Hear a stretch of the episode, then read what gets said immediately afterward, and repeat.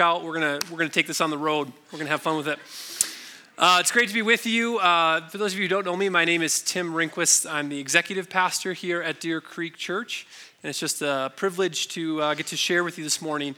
Before we jump in, uh, would you pray with me? Uh, Father, we uh, thank you for the opportunity to gather together this morning. It's kind of a weird thing that we do, but it's, it's also a very sacred and special thing. We get to sing your praises and to be reminded of your goodness and love. And I pray now that as we look at your word, uh, you would speak to us and that you would show us uh, what our response ought to be. For we pray this in Jesus' name. Amen. Amen. Well, uh, recently we as a church uh, were given access to a demographic tool that allowed us to study our area here surrounding the church. And we looked at about a five mile radius around the church, and the results were, were pretty fascinating. Uh, one of the things the survey showed us was uh, primary life concerns for people in our area. You want to guess what the number one life concern for people in our area was? It was time. Time. To be more specific, it was a lack of time. It's not they had too much time, it was a lack of time for rest. About 50% of people in a five mile radius of this church, this building, are stressed. They feel like they don't have enough time to rest, and they don't have enough time to spend with friends and family. It's the primary life concern of people in our area. We're overcommitted, we overwork, and we're just plain stressed. In our culture, I think it's, it's pretty hard to find time to rest. We, we do long for uh, that word balance in our lives, but as our, our, one of our readings said, we, we also want everything else. We want the fast track career. Uh, we want the smart, well adjusted, good looking children.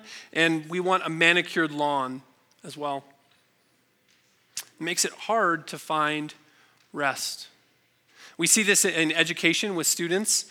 Uh, there's a tremendous amount of pressure, like there always has been, to fit in, to be popular, to be cool.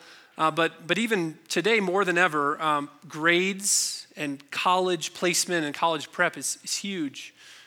I remember when I was, I think I was 14 or 15, I came into high school, and one of the first things I heard everyone was saying is, you have to join Key Club. You have to join Key Club. Everybody's going to do it. And I felt like I was walking down the hallway, and then like the whole crowd turned into the gym, and we got in the Key Club trap. And uh, they handed us a T-shirt as we walked in. I, I was 14, but I knew enough. I was, I think, I just committed to something by taking this T-shirt from them. And they started talking about community service and how we're all going to do community service, and this is going to be great. This is awesome, and and how this will look great on our college resume again, 14 years old, I didn't know you needed a resume for college. Apparently, you actually don't. That's just kind of an idea, your college resume. My primary life concern at that time was um, every day I need to consistently apply deodorant. Every day, get deodorant on so that the girls don't like run away from me in the hallway because I smell bad. That was my primary life concern then. So a college resume was like way, way beyond me. So I, I dropped out not of high school, of Key Club, of Key Club. I never served an hour or a minute in the community as part of Key Club, but I have the t shirt. Isn't that pretty cool? There was just so much pressure, and I was not ready for it. And grades, I mean, think about this. Uh, everybody's average, more or less, but no one can be average when it comes to grades because average would be a C. And so everyone needs to be above average, at least a B, and for most, the expectation is you need to be outstanding. Everyone needs to be outstanding. Everyone needs to get an A. And this pressure adds to the workload of students. And it's just hard to find time to rest when you're a student. We also see this in, in simple things like our homes. You know how everyone's home is supposed to look like spring cleaning was the day before? Even if it's like the middle of winter, oh, you just did spring cleaning yesterday. But what, what I've observed, and maybe because we have small children, is everyone else, else's house is always clean, but our house is always messy. I don't really, until someone's going to come over and then, wow, our house is super clean all of a sudden. And this just keeps us busy. It's hard to find rest. Probably the biggest place we, we all feel this um, if we have marketplace jobs is, is in work. The, uh, the businessman Jack Welch famously pioneered the forced ranking system of employee management. Sounds kind of cool. Which is apparently used still in uh, some form by many companies today. Another name for it was the 20 70 10 system. So the idea is that you rate everybody. Everybody who works there is rated, and if you fall in the top 20%, then you just affirm those people. You love on those people, they're great, you want to keep them. If you fall in the 70%, then you know you want to teach them how to get into that top 20. And so you give them coaching and training and encourage them and you can get to that top 20. And if you fall in the bottom 10%, then they'll kind of show you the door. And the idea is that you're always improving performance, people are always working harder, and things are always getting better. And, you're, and anyone who can't cut it is, is just cut. And it's attitudes like this that result in this reality Americans work more than anyone in the industrialized world. We make or we take less vacation, we work longer days, and we retire later, too. In this world we live in, it's busy, it's hard, to find rest. Well, I think it's interesting that this is not a new thing. Uh, our situation is actually not so different from the people of God in the past, specifically the Israelites when they were in Egypt. It's not exactly the same, but, but it's similar. There's some similar dynamics at play. And so we're going to uh, look at an account of their work life of the Israelites when they're in Egypt in the book of Exodus. So, this is the second book of the Bible, and we, will be looking at Exodus chapter 5 if you want to click there or turn there uh, with me. A little bit of background. At this point in their history, the Israelites are in Egypt, and their, their numbers, they had lots of kids, and their numbers grew really large. And the Pharaoh of that day said, uh, we should enslave them. This is a ready made workforce. Let's, let's take them on and let's have them build all of our building projects. And through a series of events, uh, God raises up a deliverer whose name was Moses. And his brother Aaron kind of tags along for everything as well. But uh, they go to the Pharaoh and they bring a message from God. And it's this Let my people go. Let them stop working for a period of time so that they can go and worship me, hold a festival in the wilderness, so they can go out and worship. And this is where we pick up the story in Exodus 5. Pharaoh responds by saying this in Exodus 5, um, verses 4 through 18. Moses and Aaron, why are you taking the people away from their labor? Get back to your work. Then Pharaoh said, Look, the people of the land are now numerous, and you are stopping them from working. That same day, Pharaoh gave this order to the slave drivers and overseers in charge of the people You are no longer to supply the people with straw for making bricks let them go and gather their own straw, but require them to make the same number of bricks as before. Don't reduce the quota, they are lazy. Make the work harder for the people so that they will keep working and pay no attention to lies. So, in response to this request to let my people go, Pharaoh actually makes the work harder. Now they have to make the same number of bricks, but they're not going to be supplied with any of the straw that they need for those bricks. And verse 10 goes on to say this Then the slave drivers and the overseers went out and said to the people, This is what Pharaoh says I will not give you any more straw. Go and get your own straw wherever you can find it, but your work will not be reduced at all. So the people scattered all over Egypt to gather the stubble for straw. So let's pause there for a moment. Just put yourself kind of in their shoes for a second. It, it's interesting they use the word stubble.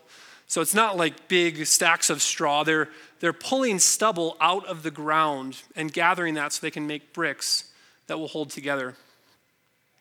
And I imagine maybe the first day they didn't have to walk that far to find the stubble, and they were able to get it and bring it back and make all the bricks that they were required to make. But each day they probably had to walk further and further and they had to travel back and make bricks into the night.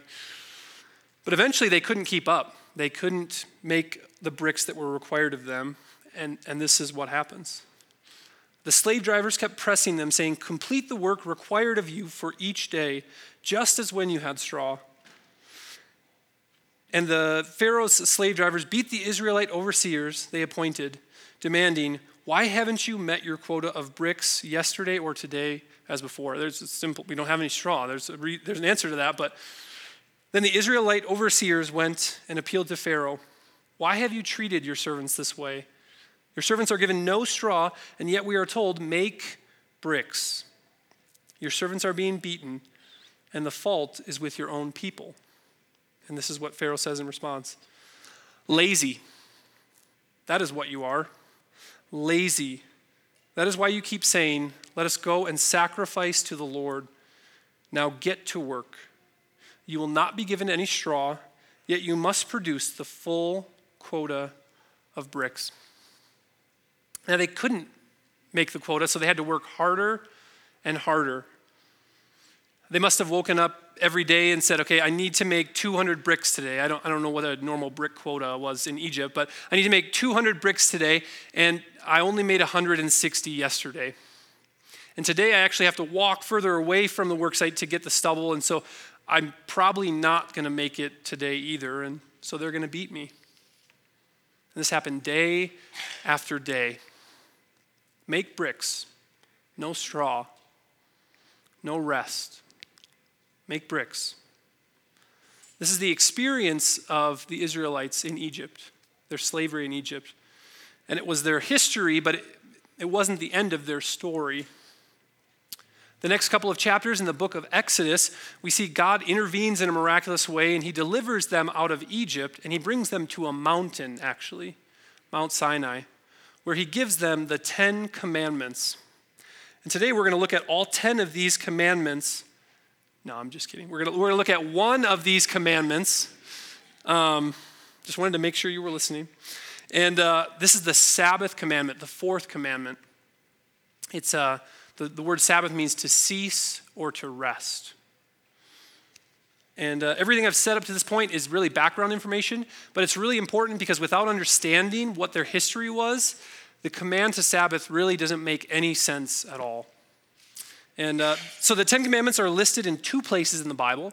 They're listed in Exodus 20 and in Deuteronomy 5. And we're going to look at Deuteronomy 5 and spend most of our time here in Deuteronomy 5, if you want to turn there. And this is slightly different than the command in Exodus, and it adds a really interesting detail, so that's why we're looking at it. Now, the Ten Commandments, interestingly enough, start with something that is not a command at all, but a reminder. They start in verse 6, by saying this I am the Lord your God who brought you out of Egypt, out of the land of slavery. It's such a fascinating way to start a statement of commands because it's wrong. That's, that's the wrong way to start a list of commands in the ancient world. There are, there are examples that we have of other groups of people who started lists of commands and how they did it. There's one right here that we'll have on the screen. Um, this is a Hittite treaty. The Hittites were other people that lived at the same time. And this is how they start their list of commands. When in former times, Labarnus, my grandfather, attacked the land of Elusa, he conquered it. If you're going to give someone a list of commands, this is how you're supposed to start it. You recount the conquest of a group of people, and then you list out the expectations. Here's what you're supposed to do. You need to be obedient, because remember, we conquered you. Well, God here is going to give them a list of the Ten Commandments, and he starts in a really weird place. He starts with a statement of rescue and not of conquering. It's the wrong way to do it.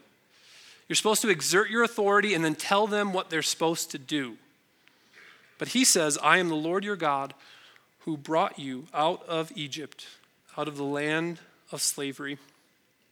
And it's, it's so interesting the commands of God come not from a slave overlord, but from a rescuing king. I am the Lord your God who brought you out of, the land, out of Egypt, out of the land of slavery.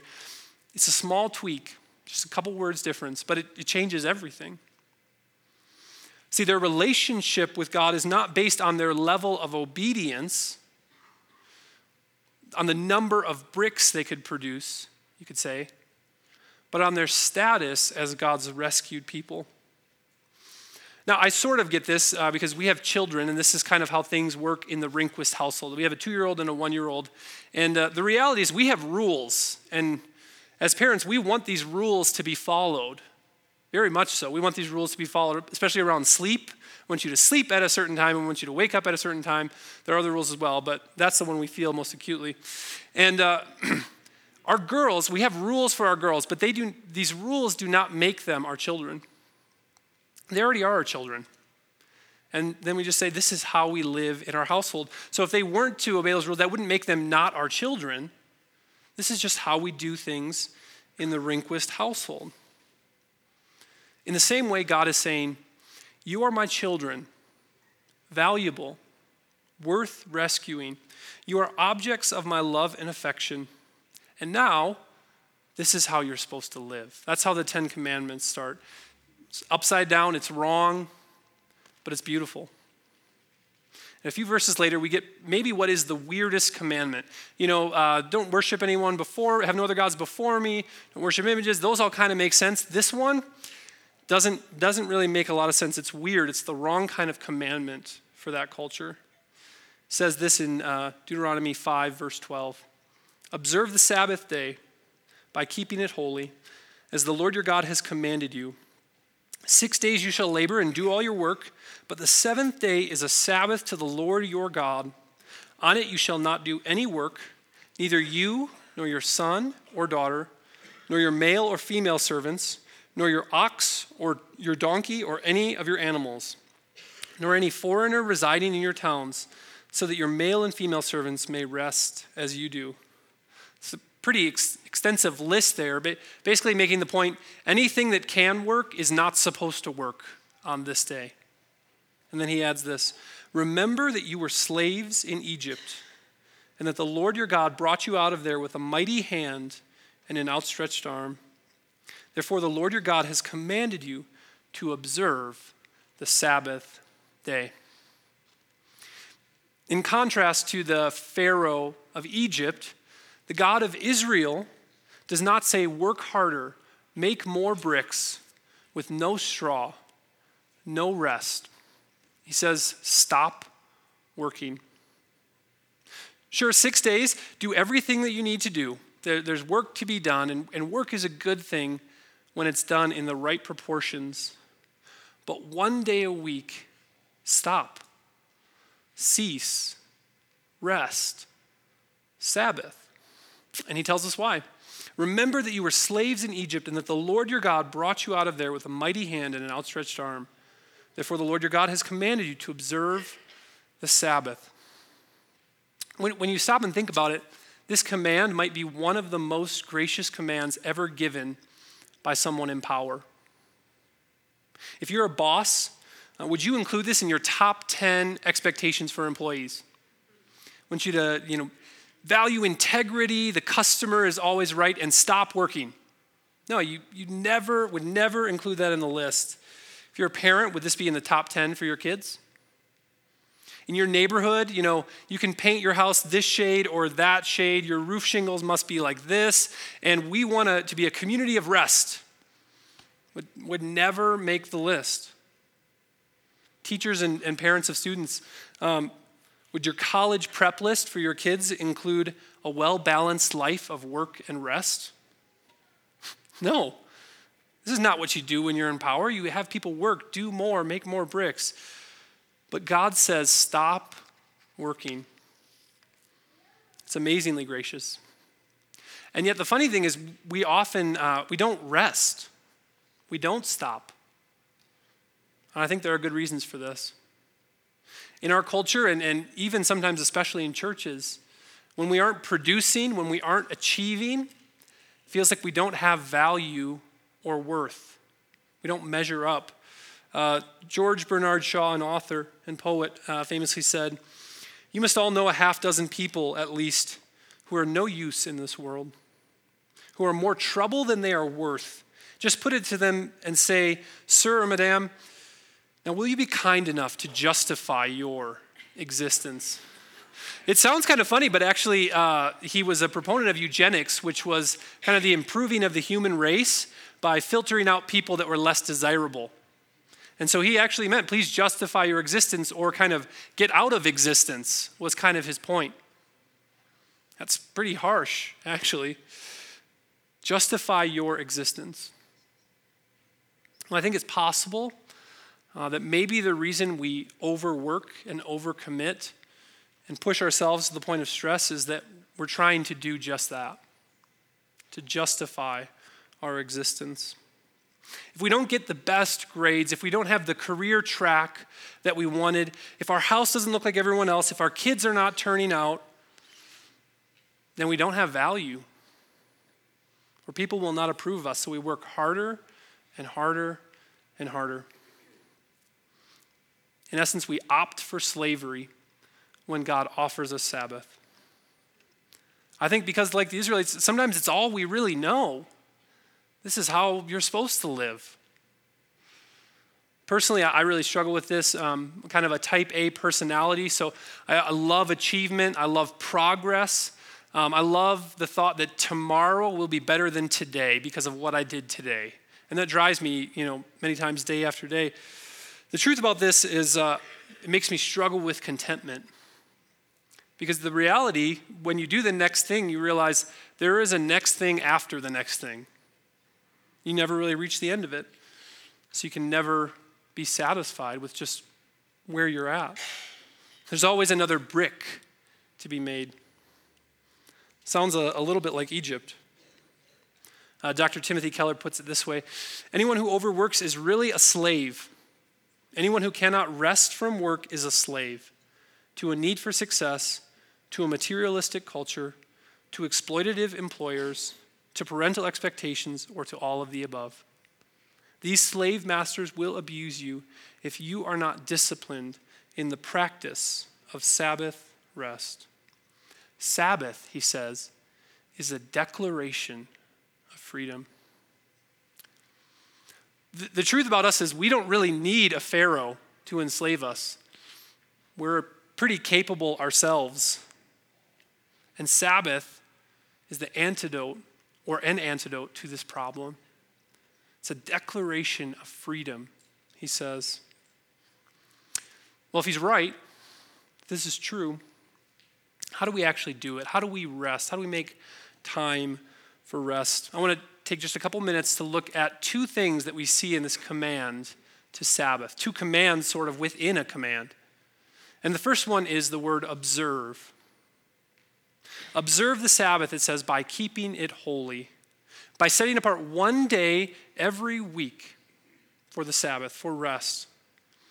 Make it special, make it distinct from all the others. Work six days, sure. Work is a good thing. We're created in the image of God, and He worked, and He calls us to work. But then one day every week, rest. Take a Sabbath. In our family, this, uh, this takes a certain form. Uh, we have small children, so we light candles and um, we eat ice cream every Sabbath, only on the Sabbath. Because if you want kids to like something, just give them ice cream associated with it. It's kind of a Pavlovian thing. Um, they will love it. And they do, they, they love it. We do this every Friday night uh, to Saturday night, or try to, um, just because Sunday is really not an off day here so much. And uh, so we, we, tr- we try not to rush around make too many commitments. Um, and then Saturday night, we eat popcorn always, because then mom gets kind of a Sabbath from making a meal, and uh, we watch a kid show. Dora the Explorer is always a part of our Sabbath. Um, and our girls, they love it. They love it. Elsa cannot say the word Sabbath without lighting up, without a smile on her face. And, and ice cream's great, and Dora the Explorer's great, and, uh, and they love all that. But for them, I think the biggest thing really is that daddy doesn't have to work, is what, what they understand about the Sabbath. And they know that daddy is resting and daddy's trying to be present. And that totally changes their perspective on that day. It's set apart, it's special. So, so that's what we try and do, and we, we don't always get it right. Uh, some weeks things come up, life happens, and uh, you know it wasn't very restful. Uh, and we'll we'll try again next week. But that's, uh, that's how we try and observe the Sabbath. He says, observe the Sabbath. But that's, that's not the only thing. He also says, remember. Remember that you were slaves in Egypt and that the Lord your God brought you out of there with a mighty hand and an outstretched arm. It, it's so good that he puts these two together observe and remember. Because it's possible to rest, to, to stop working, but not actually rest, not actually be renewed by our rest. Uh, you've all experienced this, I think. You sit down to watch a football game or watch a TV show, and when you get up, you feel about the same. You thought, wow, I was, I was resting, but you weren't actually really resting. That's not really that restorative for you. God says, remember the Sabbath day, and part of that is, he says, observe the Sabbath day, and part of that is remembering. As you rest and experience Sabbath rest, you remember that you are not a slave. Because of Jesus and his rescue, if you're a follower of Jesus, you are not a slave. You are not a slave to the opinions of others. You are not a slave to the expectations of others. You are not a slave to your work. You are not a slave to your boss. You are not a slave to your studies. You are not a slave. And that's where the Sabbath can bring deep rest that just physically resting sometimes can't. Again, Dr. Timothy Keller is helpful here.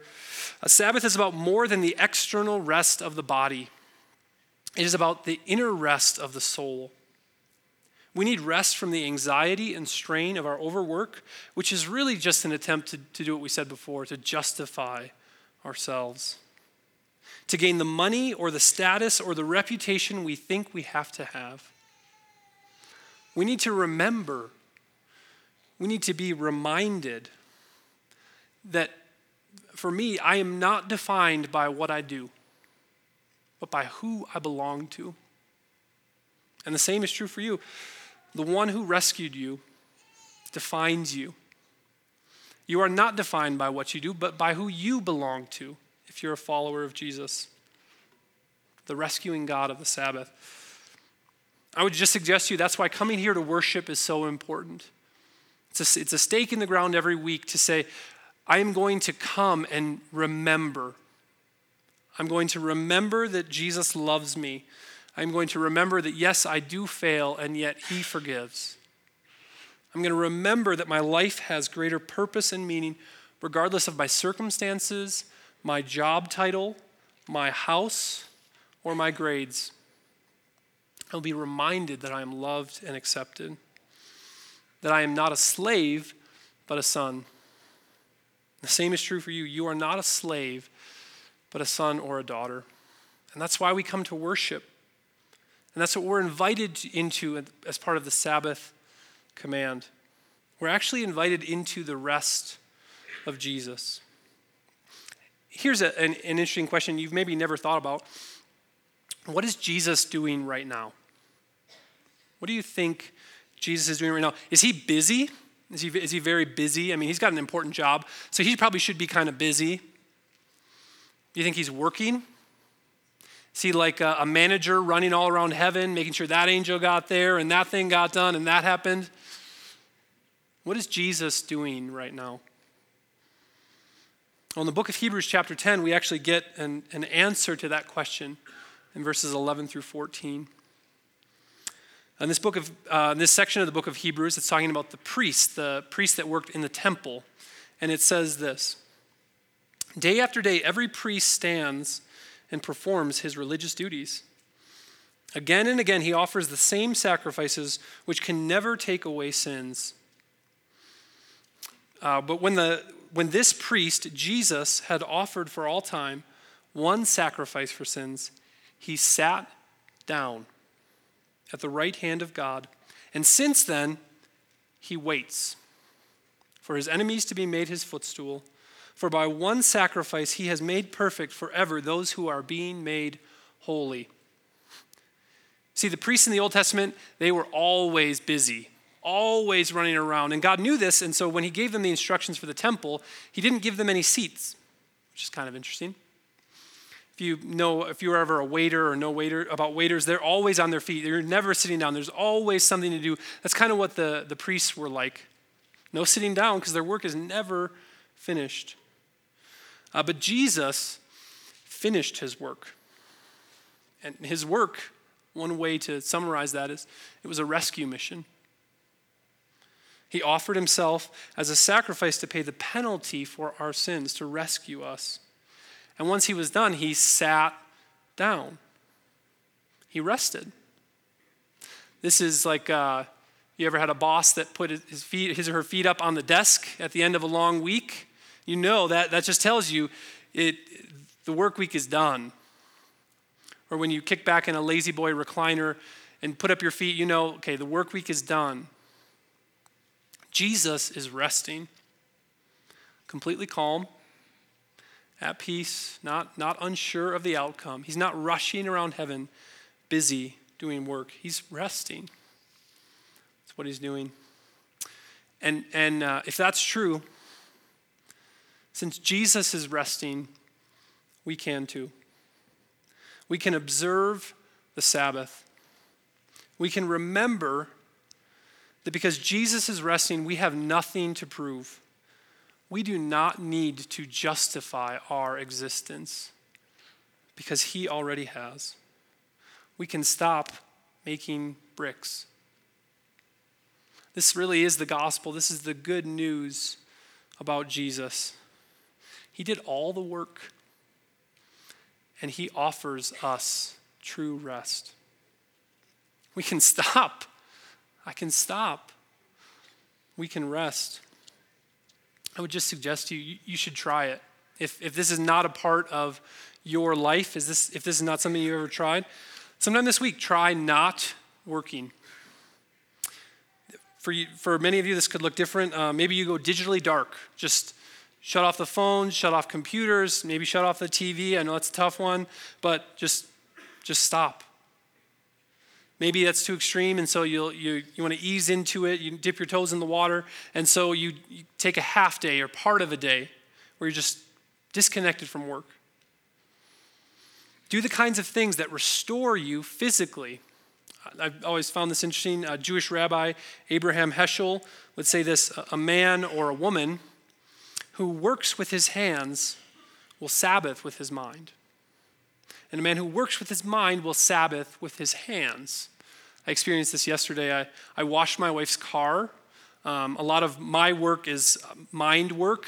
And so I just loved, like, there was dirt on the car, and I sprayed it down, and the dirt peeled off, and it was just like I could sing almost at the car wash. It was amazing. And it was just, but, I, but you, you know, you think of that as working. Like, you're working. Well, I'm Sabbathing with my hands or I'm Sabbathing with my hands because I work with my mind. Just to say, it might look different for each of us, but figure out what restores you physically and figure out what restores you spiritually. The things that will help you remember that you are not a slave. Experiment with it. Enjoy the gift of the Sabbath rest that God offers. And I, I you know, I, I live like I don't believe this but I know that it's true. The world will keep spinning if I'm not steering, and the world will keep spinning if you're not either. So God says, observe the Sabbath day by keeping it holy, as the Lord your God has commanded you. Remember that you were slaves in Egypt, and that the Lord your God brought you out of there with a mighty hand and an outstretched arm. Therefore, the Lord your God has commanded you to observe the Sabbath. Would you pray with me? Father, we thank you uh, that you are so good to us and that your commands they, they don't come from an oppressive pharaoh or a slave overlord uh, but a rescuing king and they're actually really good for us Forgive us when we try and justify ourselves, when we work to earn something that you offer for free. Help us to practice what you, you invite us into. Help us to cease from our work. Help us to follow Jesus, who offers a rest that no one else will. For we pray this in his name. Amen.